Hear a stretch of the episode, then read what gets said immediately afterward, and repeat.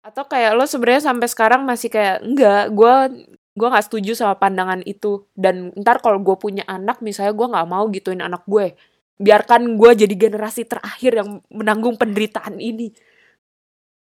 Attention please, this is the final call for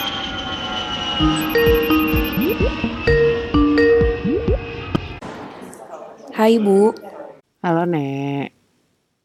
Ya, selamat malam waktu Jakarta. Selamat sore waktu Munchen Kembali lagi di LDR. LDR bersama Yohan dan Debbie Ya, thank you yang udah dengerin episode pertama kita. Nggak tahu sih udah berapa ribu yang dengerin sih gitu, berapa Yoi. ribu gitu. Terakhir gue Uh, cek 34 ribu Yoi, siap. Tapi beneran thank you banget buat yang udah dengerin, masukan-masukannya kita dengerin semua, terima semua, dan udah membuat evaluasi dari itu. Thank you buat temen-temen yang udah ngasih masukan ke kita Buat temen yang langsung minjemin mikrofonnya ke kita Yoi, thank you banget loh. Dep, kalau gitu hari ini kita mau bahas apa ya, Dep? ya? Hari ini tuh kita temanya tentang generation gap. Generation gap. Wah, ini ini udah sering banget sih dibahas. Dibahas di- ada di artikel eh, majalah, majalah atau website website gitu lately. Em, kita ini dulu kali ya, apa sih eh, apa sih mem- memecahkan ah, bedanya generasi-generasi yang ada di eh, sekitar kita Iya, itu apa aja? Kalau yang kita catat sih paling B catat. Ada skrip gitu ya. nggak ada loh Ah, ini, paling- nggak scripted loh semuanya. Oke, paling ada eh, yang kita bakal bahas kayak baby boomer, generation X, generation Y atau millennial sama generation Z. Iya, jadi by definition satu-satu. Coba Ibu Yohan, si baby boomer ini kira-kira lahirnya tahun berapaan? Baby boomer itu yang gue catat itu 1946 sampai 1964. Jadi orang tua kita berarti baby boomer ya? Iya, orang tua lo baby orang- boomer ya, Dep ya? Orang tua gue masuk baby boomers. Lo juga? Iya, iya orang tua gue juga baby boomer walaupun yang terakhir-terakhir sih. Mhm. Uh, uh, generation X itu 65 sampai 80. Uh, generation Y atau millennials itu 81 sampai 2000, which is kita tuh berarti millennials ya. Kita berdua anak-anak proud Mm, millennials. proud millennials. Uh, the true Hater, millennials. haters gonna hate. Dan yang terakhir generation, generation Z yang uh, yang pasti lahir tahun setelah tahun 2000. Ya, tahun 2000 ke atas. Gitu. 2000 ke atas. Tapi kayak paling kita lebih ngelihat ke baby boomer, millennial sama Z sih ya.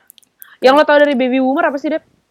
Yang gue tau dari baby boomers itu characteristicsnya mereka ini mereka selalu kayak terlihatnya sangat ini sangat model citizen.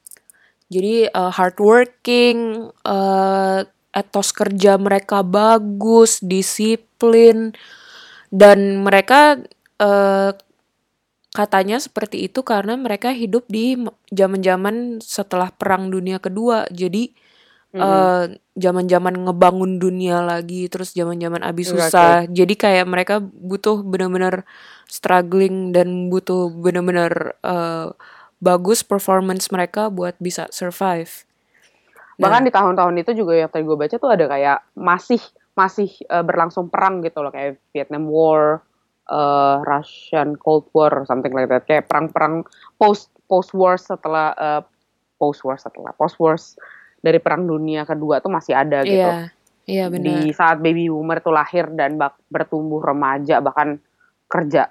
Kalau yang millennials, ya yang millennials kayaknya kita udah tahu lah ya. Ya gue sampai baca tadi eh, tech savvy generation. Yo iya banget. jadi kita se kita sebenarnya katanya eh generasi yang ngerasain cepetnya perkembangan itu dari lo pas SD masih ini gak sih bu masih tukeran nomor telepon rumah sama temen lo Oh, Masih banget. gue masih pas SD itu ngafalin nomor telepon rumahnya temen-temen Oh. gue Oh gue cuman gue cuman eh, bokap nyokap sama rumah sih untungnya. ya Gila ampun lo gue sampai rumah temen. gue kerajinan itu semua temen-temen deket gue gue hafal nomor telepon mereka Wah Gila. Eh, dari zaman ngafalin nomor telepon rumah, telepon-teleponan rumah sampai mulai ada internet, mulai eh, HP biasa sampai sekarang smartphone, social Smartphone. media itu kita ngalamin semua ya, Bu. Iya ngalamin semua bener-bener. Bahkan gue pas SD masih di rumah tuh masih ngalamin telepon puter. Ah, itu gua nggak That's like the best the best telepon ever man buat gue. itu telepon nggak sempet ah telepon umum iya tapi telepon puter itu gue dulu bingung pas lihat telepon puter kayak Iya, ini gue di gimana cara muternya sampai Itu lo beneran harus muter sampai maksimal gitu loh. Jadi lo bayangin kalau lo muter satu, itu kan muternya tuh kayak berapa derajat tuh berarti? 180 derajat Iya. kira-kira. Ih bener ya milenial se- ngelewatin semuanya ya. Iya. Apalagi millennials yang ya yang mungkin sampai 90-an pertengahan kali ya, pas kecil masih ngerasain itu. Hmm, hmm.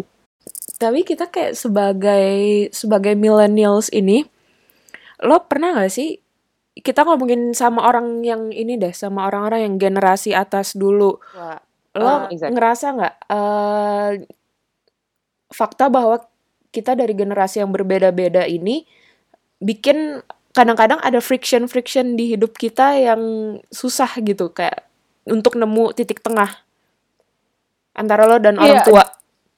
Ah ya jelas jelas ada. Kalau gue tuh eh, kerasa waktu SMA makan lulus SMA dari sekolah itu yang paling paling standar deh istilahnya. Gue pas awal kan soalnya memang mau teknik kan. Mm-mm.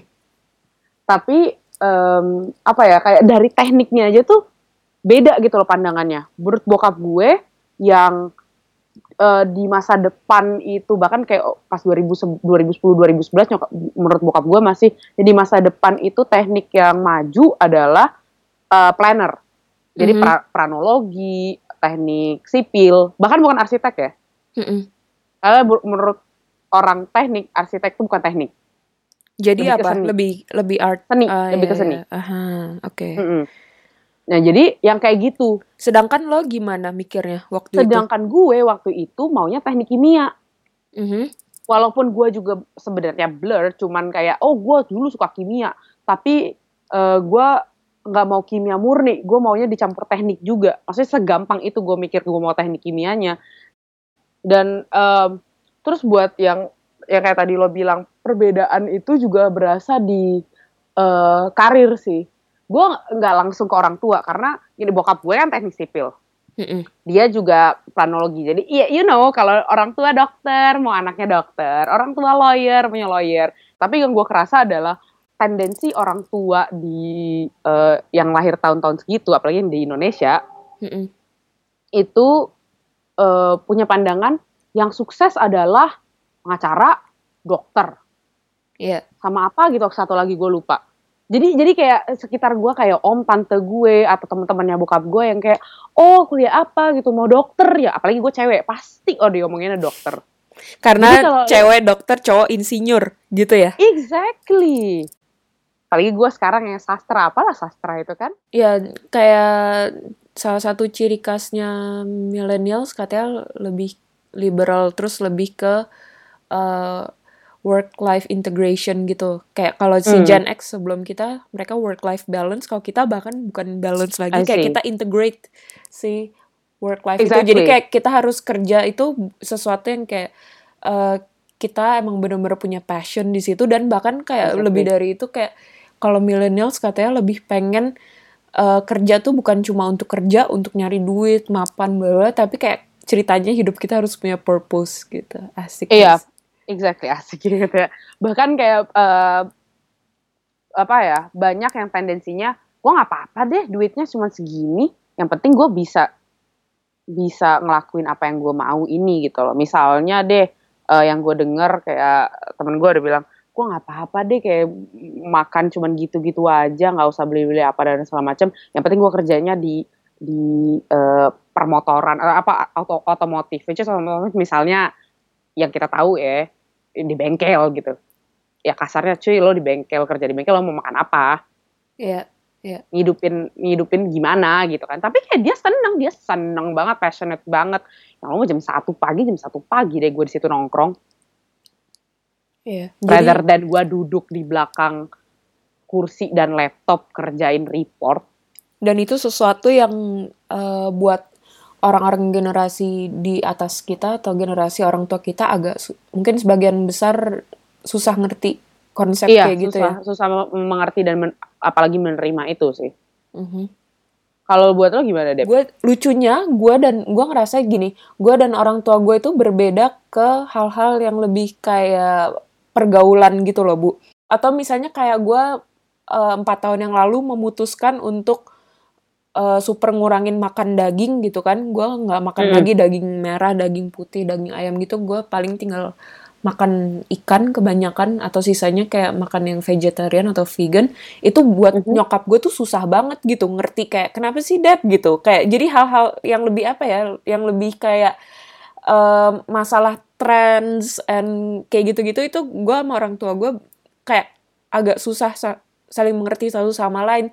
Tapi lucunya kalau masalah values and stuff itu eh, orang tua gue itu nggak pernah nggak pernah terlalu memaksakan satu untungnya. Kedua jadinya values mereka tuh turun ke gue misalnya kayak masalah uni atau karir itu mereka dari dulu nggak pernah eh, memaksakan gue dan kakak-kakak gue harus kuliah apa harus jalannya gimana harus jadi apa. Mereka selalu cuman bilang pokoknya karena kita cewek-cewek jangan bukan berarti kayak ngarep eh, cari suami terus nikah terus dibiayain sama suami. Kayak oke good. Kalau misalnya ntar emang eh, punya suami terus Ada. suaminya pengen ngehidupin ya udah nggak apa-apa. Tapi kayak tanggung jawab orang tua gue adalah gue dan kakak-kakak gue itu sebenarnya mau ada orang lain atau enggak mau punya partner atau enggak harus mandiri gitu. Jadi mereka Mhm. pengen apa pun itu kayak eh gue dan kakak-kakak gue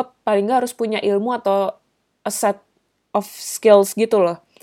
Kalau kenapa-napa bisa cari duit sendiri nggak tergantung sama orang dan caranya maksudnya eh, nggak merugikan orang lain nggak nggak jadi kriminal dan mereka akan dan halal. dan halal mereka akan mereka akan terima aja dan mereka akan bahagia di situ yang gue tangkep juga dari orang tua ya, eh, walaupun dia maksain lo segimanapun eh, supaya si anak ini mengikuti path-nya orang tua, kalaupun at the end of the day anaknya eh, bersikukuh untuk mengejar apa yang dia mau dan ternyata sukses, maksudnya sukses as in mandiri ya, iya gitu. Eh, karena karena range orang sukses kan beda-beda ya. Di sini kayak misalnya mandiri bisa benar-benar bisa bisa hidup hidup sendiri gitu. Orang tua bakal most of parents will accept that dan kayak ya udah. I'll- I'm happy for you as well gitu.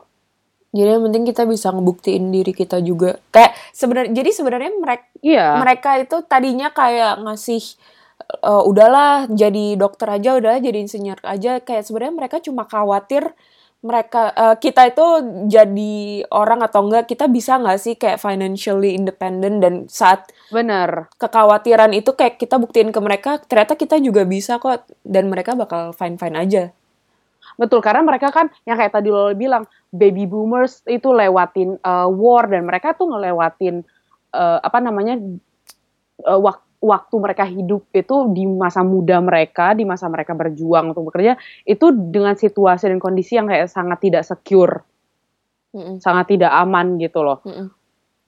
Makanya mereka mengamankan diri ya dengan dengan kerja supaya bisa hidup dan pengen kalau si ya men keturunan ma- siapa sih yang mau anaknya jadi susah gitu kan makanya kayak rata-rata kalau apalagi kalau udah orang tuanya punya kerja yang secure maunya anaknya dibawa ke situ. Gua ngelihatnya tendensinya kayak gitu sih kenapa orang tua itu sampai istilahnya maksain anaknya maunya jadi A B C D E gitu. Wow gue bangga sama Yohan. Dia bisa melihat dari Wah, sisi gila. orang tuanya sekarang. Gila gila gila. Yohan bisa kayak, wow apakah put herself- ngomong itu?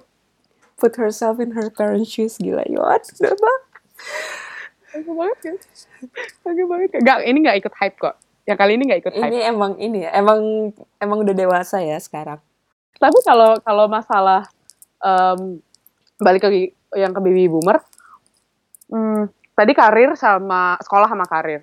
Kalau pasangan gimana? kalau orang tua gue itu syarat nomor satunya untuk pasangan itu seagama. Which is Iya. Susah banget Dengan- buat kita. Gimana ya? Soalnya ini sumpah, tadi pas gue baca yang gue kasih research gitu kan apa pengertian uh, millennials gitu. Ada satu kalimat yang kayak step my heart gitu. Uh, millennials tuh fans of diversity and multiculturalism. iya, gue juga Wah, lihat itu. gila gue di situ. Wah, iya banget sih. Ini kalau udah ngomongin orang tua, pasangan dan agama ini sesuatu kombinasi yang yang Suatu menguak pedas yang menguak bombastis menguak ya. buat kita berdua ya, Bu. Iya lumayan ya karena eh obstacle-nya selalu di situ kalau pasangan tuh. Iya, apalagi kita sebagai minoritas di Indonesia pasti eh, sedikit banyak terbentur sama masalah ini gak sih, Bu? Gua nggak tahu kalau Iya.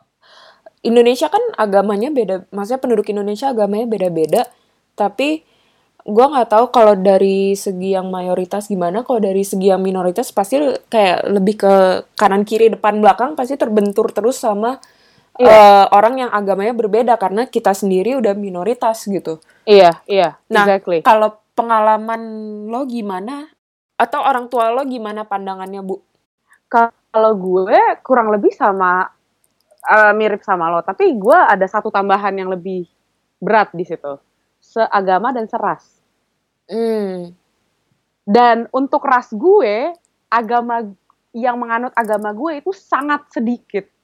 Iya. sangat sangat sedikit bahkan lebih sedikit dari ras gue yang menganut agama mayoritas di Indonesia Iya. itu lebih dikit loh Iya. jadi kayak untuk istilahnya untuk men- mencari si eligible partner ini yang sesuai dengan syaratnya nyokap dan nyokap bokap gue itu nggak ada mana yang lebih dulu agama dulu atau ras dulu mereka setara Iya. mati nggak Jadi kayak kalau kita ngomongin statistik aja susahnya bukan main buat lo untuk menemukan seorang calon pasangan yang kayak cocok sama keinginan orang tua lo dan pastinya cocok sama lo juga.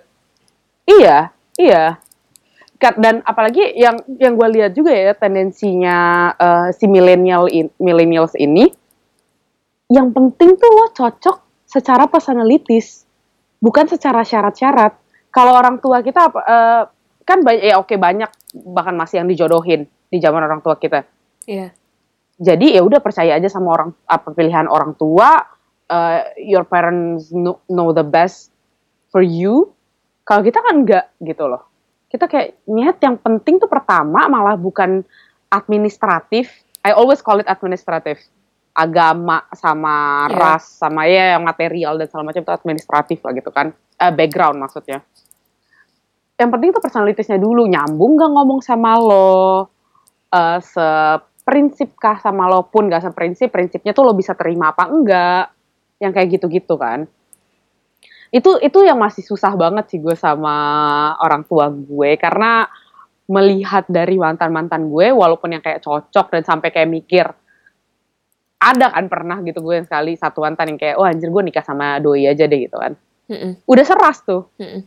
udah seras. Tapi kayak bagian agama tuh kayak susah. Keluarga gue kuat di agama gue kayak keluarga dia juga kuat di agamanya dia which is kayak istilahnya kayak mau pindah nggak ada yang bisa pindah karena nggak bisa lupa di Indonesia kan nggak bisa kayak di Jerman ya yang kita nikah negara dulu baru nikah agama. Kalau di Indonesia kan orang dari negara yang datang ke tempat ibadah tuh kayaknya Iya. Di Indonesia itu kalau misalnya eh, kita tercatatnya beda agama nggak bisa nikah secara negara, ya nggak sih? iya Ahli banget Makanya. kita. yo yo udah udah research ya kalau kita kalau yang bagian ini ya Eh, jadi tapi em, pertanyaan gue ke lo adalah bu, lo tuh sebenarnya me- mengamini atau kayak lo itu setuju nggak sih sama aturan orang tua lo ini? Dalam artian kayak lo sebenarnya ngerti dan lo sebenarnya eh, setuju bahwa lo paling baik mendapatkan pasangan yang satu agama dan satu ras dan mungkin kayak ada kesel-kesel dikit karena sampai sekarang belum ketemu atau kemarin mungkin udah ada yang cocok tapi nggak bisa karena itu. Atau kayak lo sebenarnya sampai sekarang masih kayak enggak gue gua nggak gua nggak setuju sama pandangan itu. Dan ntar kalau gue punya anak misalnya gue nggak mau gituin anak gue ini harus berubah da- mulai Hmm, dari hmm. kayak biarkan gue jadi generasi terakhir yang menanggung penderitaan ini Sumpah, tapi eh, ada di saat yang gue mikir kayak gitu sih, mikir yang eh, barusan lo bilang itu. Karena gue saking kesalnya, gue nggak bisa sama nih cowok. Padahal kita udah cocok banget, cuman gara-gara agama. Dan agama kita tuh mirip, bedanya tuh setipis itu gitu loh. ya Oke, kayak oke buat buat yang denger ya bingung ini eh mereka dari tadi ngomong agama mereka tuh apa sih sebenarnya? Ya kita kayak we are Christian. iya we both are Christian. Nih gini, kalau gue pribadi, gue agak setuju sama opini bokap nyokap gue. Mm-mm. Gue pun menganut eh, prinsip gue bakal punya pasangan yang eh, satu kepercayaan sama gue. Jadi gue lebih menekankan ke kepercayaannya daripada agamanya Mm-mm. dan satu ras. Kenapa? Satu ras itu gue tekankan juga karena ras gue tuh agak ribet banget. Bukan agak ribet banget sih, ribet banget. Jadi Yon ini rasnya berasal dari Sumatera Utara Betul. yaitu Batak Jadi kan ribet banget tuh. Jadi gue eh, mau meminimalisir eh, ya sebenarnya personally gue pun gak ngerti men adat Batak tuh gimana gitu loh. Dan gue kebetulan selalu, selalu kalau dapet cowok Batak gitu lately yang semuanya juga nggak ngerti adat. Jadi istilahnya di situ kita udah one page nih. Ya udah lah ya gitu loh. Ya ngerti-ngerti dikit-dikit tapi ya udah lah. Jadi misalnya kayak karena karena istilahnya untuk kalau orang tua meninggal deh Mm-mm. uh, worst case itu kan kalau misalnya uh, nggak Batak itu ribet banget kan nek Mm-mm. jadi ya udahlah itu meminimalisir yang seperti itu gitu kan contohnya eh, kalau bagian agama atau kepercayaan tepatnya kalau gue lebih ke yang penting kita satu kepercayaan agama tuh menurut gue kayak cuman caranya yang dibuat oleh manusia jadi jadi ya cara lo mau kayak gimana, lo mau pakai tanda salib atau enggak, lo Iya. di salibnya ada Yesusnya apa enggak, ya udah. Kita juga ke satu Tuhan kok. Bible kita sama, jadi kitabnya sama. Ya, jadi buat temen-temen yang di sini yang agak roaming, yang dimaksud Yohan, apa sih agama, kepercayaan, salib, nggak salib. Jadi, gue dan Yohan itu sama- sama-sama beragama Katolik. Betul. Nah, yang mirip Katolik itu mungkin ada temen yang bisa ngebedain, ada yang enggak, itu namanya Kristen Protestan kalau di Indonesia. Dua-duanya itu mungkin eh, bisa dibilang kepercayaannya sama, tapi secara agama dan Secara cara ritualnya. ibadah ritual itu agak berbeda. Yang Iya. di Indonesia itu eh, buat orang tua mungkin masih masih dianggap beda agama gitu ya. Jadi yang Iya. kalau Yohan Ya, bilang secara- kepercayaan sama tuh kepercayaan sama-sama Kristiani tapi agama itu ada agama Katolik dan Kristen Protestan gitu ya Bu. Iya, sebenarnya secara secara dunia pun di Indonesia pun dibedakan Katolik dan Kristen Protestan itu. Ya men, Martin Luther eh, ya, ya baca cari ya di Google ya Martin Luther itu siapa, kenapa dan sumpah kalau ada yang bilang ingat Katolik sama Kristen Protestan tuh sama aja. Martin Luther bangkit dari kuburnya. Kalau ada orang yang ngomong kayak gitu, Jadi gue tuh lost gitu. udah udah kesel banget ya Bu. Kesel kan jadinya. Lanjut. Jadi intinya apa yang dibilang orang tua lo itu nantinya bakal lo lanjutkan ke anak lo atau sebenarnya ada bagian yang lo setuju juga tapi nggak sepenuhnya gitu. Kalau kalau untuk gue, gue akan gue sudah berdamai dengan itu istilahnya dengan syarat dari orang tua gue. Ya udahlah, gue ngelakuin itu. Tapi jujur, kalau buat gue pribadi, kalau buat anak gue, terserah. As long as this person is kind, kayak dan support bisa support each other. Jadi lebih gue ngelihat orang ini as a human being gimana. Bukan administratifnya lagi Mm-mm. administratif nomor dua gitu loh. Ya udah atau ya udah argumen lo gimana gitu. Walaupun gue nggak setuju, maksudnya personalitinya ternyata kurang gitu. Tapi maksudnya kurang buat gue. Tapi secara argumen si anak gue itu nanti, tapi dia gini gini gini gini gini gini. Oke, kalau memang lo maksa dan argumen lo kayak gitu, kalaupun ada apa-apa tanggung sendiri istilahnya gitu Iya. cause she or he uh, will be old, enough to carry the responsibility. Oke. Iya sih bu, gue juga mikir kayak eh gue sekarang berusaha walaupun kemarin-kemarin kayak gue masih agak berontak istilahnya, tapi gue sekarang berusaha berdamai dengan keinginan orang tua gue lebih karena bukan karena gue percaya itu satu-satunya jalan yang bener, tapi kayak lebih karena gue pengen eh, dapat restu aja dari orang tua itu, ngerti gak sih? iya Kayak- iya iya benar-benar lebih lebih ke kayak kalau gue membuat suatu keputusan di hidup gue yang sebesar itu dan itu melawan orang tua takutnya ada yang mengganjal dari mereka ke gue seterusnya dan gue cuma takut kayak lebih ke masalah eh karma lebih ke masalah gue nggak enak sama sih. orang tua iya batin bener lebih ke masalah itu jadi gue nggak tahu apakah gue berpikiran seperti ini karena gue memang berpikiran seperti ini karena kita si millennials ini Debbie. atau gue berpikiran seperti ini karena gue belum mencapai umur orang tua gue dan nanti gue akan menemukan makna yang lebih dalam dan gue akan mengerti kenapa mereka ngomong kayak gitu ke gue dari dulu tapi sampai sekarang gue masih masih apa ya yang gue bilang tadi masalah administratif itu urutan kesekian nggak tahu urutan keberapa gitu nomor satu tuh pasti kayak masalah personality masalah eh, gimana karakter si calon pasangan itu dan lain-lain dan seterusnya Hmm, hmm. Tapi tapi sama apa perbedaan ini ini kan esensial banget ya sebenarnya buat hid- buat kelangsungan hidup. Eh, bukan cuma buat pasangan, tapi kayak tadi eh, apa namanya pemilihan eh, akademis sama karir eh, dan termasuk pasangan itu kayak kalau sama baby boomer atau or- orang tua kerasa banget ya karena baby boomer kan dua di atas kita itu yang kayak apa ya banyak yang bener-bener bertantangan 180 derajat gitu loh. bedanya terlalu Sampai jomplang 180 derajat. Mm-mm. Exactly. Mhm. Tapi bu- yang gue lihat juga buat si baby boomer ini, gue gua ngelihat struggle-nya orang tua gue itu kayak mereka beberapa kali bilang gila gue nggak ngerti generasi ini. Mhm. Mereka nggak usah ngejelasin pun gue yang kayak I get you, man. I know how you feel gitu. Mau ngomong I know how you feel tapi nggak bisa. Tapi ngerti kan? Iya. kayak oh wow se se struggle itu juga kah mereka gitu loh ke kita dan mereka hidup di dunia kita sekarang Mm-mm. oke kayak nggak kerasa ya kayak ngomongnya gue pikir baru berapa menit udah udah mau 30-an menit aja ini. Seperti Kita- biasa ya bu. kalau biasa, kita udah rumpi kita suka lupa waktu. Iya iya. oke seperti biasa kita bakal ada weekly obsession buat closing kita. Dep lo gimana Dep? Weekly obsession gue gampang sih. Sebenarnya tadi lo udah lihat pas kita mulai eh, Skype call itu gue makan apa? Gue makan strawberry.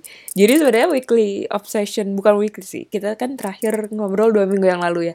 Gue tuh eh, di past two weeks gue lagi obses sama musim semi. Jadi di sini tuh lagi mulai anget bu. Terus mulai anget berarti ah- artinya mulai banyak eh, Buah. buah. Terus kayak mulai banyak produce yang kayak eh, seasonal yang cuma ada kayak pas musim semi. Gue tuh lagi tiap hari makan asparagus yang di sini tuh adanya nggak lama. Jadi gue Oh ya, lagi bener-bener mau bulan Mei biasanya ya? Gue lagi bener-bener kemarin itu ngeliatin sakura terus kayak asparagus cuaca mulai anget 20-an derajat makan stroberi jadi gue lagi eh, obses dan sangat-sangat menikmati musim semi. Gimana dengan lo? Lo lagi terobsesi sama apa kalau kalau gue tuh sebenarnya nggak ini nggak weekly sih. Ini baru dua hari lalu sama kemarin sih kejadiannya. Jadi kan satu tahun ini gue aktif lagi di gereja gitu kan. Terus di satu gereja gue baru gitu di sini di sekitaran Pondok Indah. Kemarin apa ada acara gitu. Jadi ada acara FEM namanya. Mhm. FEM Jakarta. Jadi kayak itu female ministry basically kayak semua eh, perempuan dari semua umur. Jadi ada dari eh, toddlers bahkan dari young adults, millennials, yang pokoknya sampai yang tua pun nenek-nenek pun ada di situ dan kita kayak gathering of course ada sermonnya juga ada kayak khotbahnya juga terus tapi lebih kayak kayak ya ada beauty a beauty class ada uh, sharing sesi yang kayak gitu female to female gitu loh jadi encouragement dan macam kayak gue itu pertama dan yang kemarin gue itu lagi uh, gue kan di apa yang gue bilang aktif di gereja itu gue di timnya anak-anak Mm-mm. jadi eh, bayi sampai umur 12 tahun. Dan Mm-mm. kemarin tuh gue eh, escort kayak escort anak-anak di di lantai di mana em, si adults ini biasanya gereja gitu loh. Jadi Iya. mereka yang kayak ushersnya, greetersnya, kayak halo selamat datang sama macam. Jadi gue make sure mereka di atas dan kan gue kan kayak beda lantai gitu kan Mm-mm. ya make sure mereka di atas dan ke bawah lagi. Jadi kayak gue lagi kayak obses lagi, lagi seneng banget sama acara di gereja gue yang kayak wow fun banget gitu loh. Gue kira lo lagi obses gara-gara lo nemenin anak-anak kecil itu lo tiba-tiba merasa oke ini udah waktunya gue punya anak dan sepertinya rahimku terasa hangat. Naluri ibuku keluar, aku harus Naluri ibu kok keluar. Belum kok gue, I still hate babies. Oke. Oopsie. Tapi seru juga Aduh. sih. Oke, oke itu seru karena kayak akhir-akhir ini eh, banyak movement yang ke arah sana girl empowerment itu dan kemarin ternyata temanya sejalan sama itu ya, Bu. Iya. Alright. Oke, thank you banget eh, yang udah dengerin sampai ke akhir menit episode kedua ini. Kita bakal kembali dua minggu lagi. Kita bakal uploadnya eh, setiap dua minggu sih. Ya, kita bakal balik dua minggu lagi. Eh, buat temen-temen yang dengerin, mau itu pengalaman pribadi kita, opinions kita, atau curcol-curcol kita, kalau kalian ada yang mau nambahin, we would like to hear that from you guys. Yes, kalian bisa tulis di comment section di SoundCloud kita atau di Instagramnya LDR atau Instagramnya Debbie, Insta- Instagramnya gue. Terserah, kayak you, you guys know where to find us. Thank you so much again. Gue Yohan. Gue Debbie, take good care of yourselves. Peace out. Peace out, bye-bye.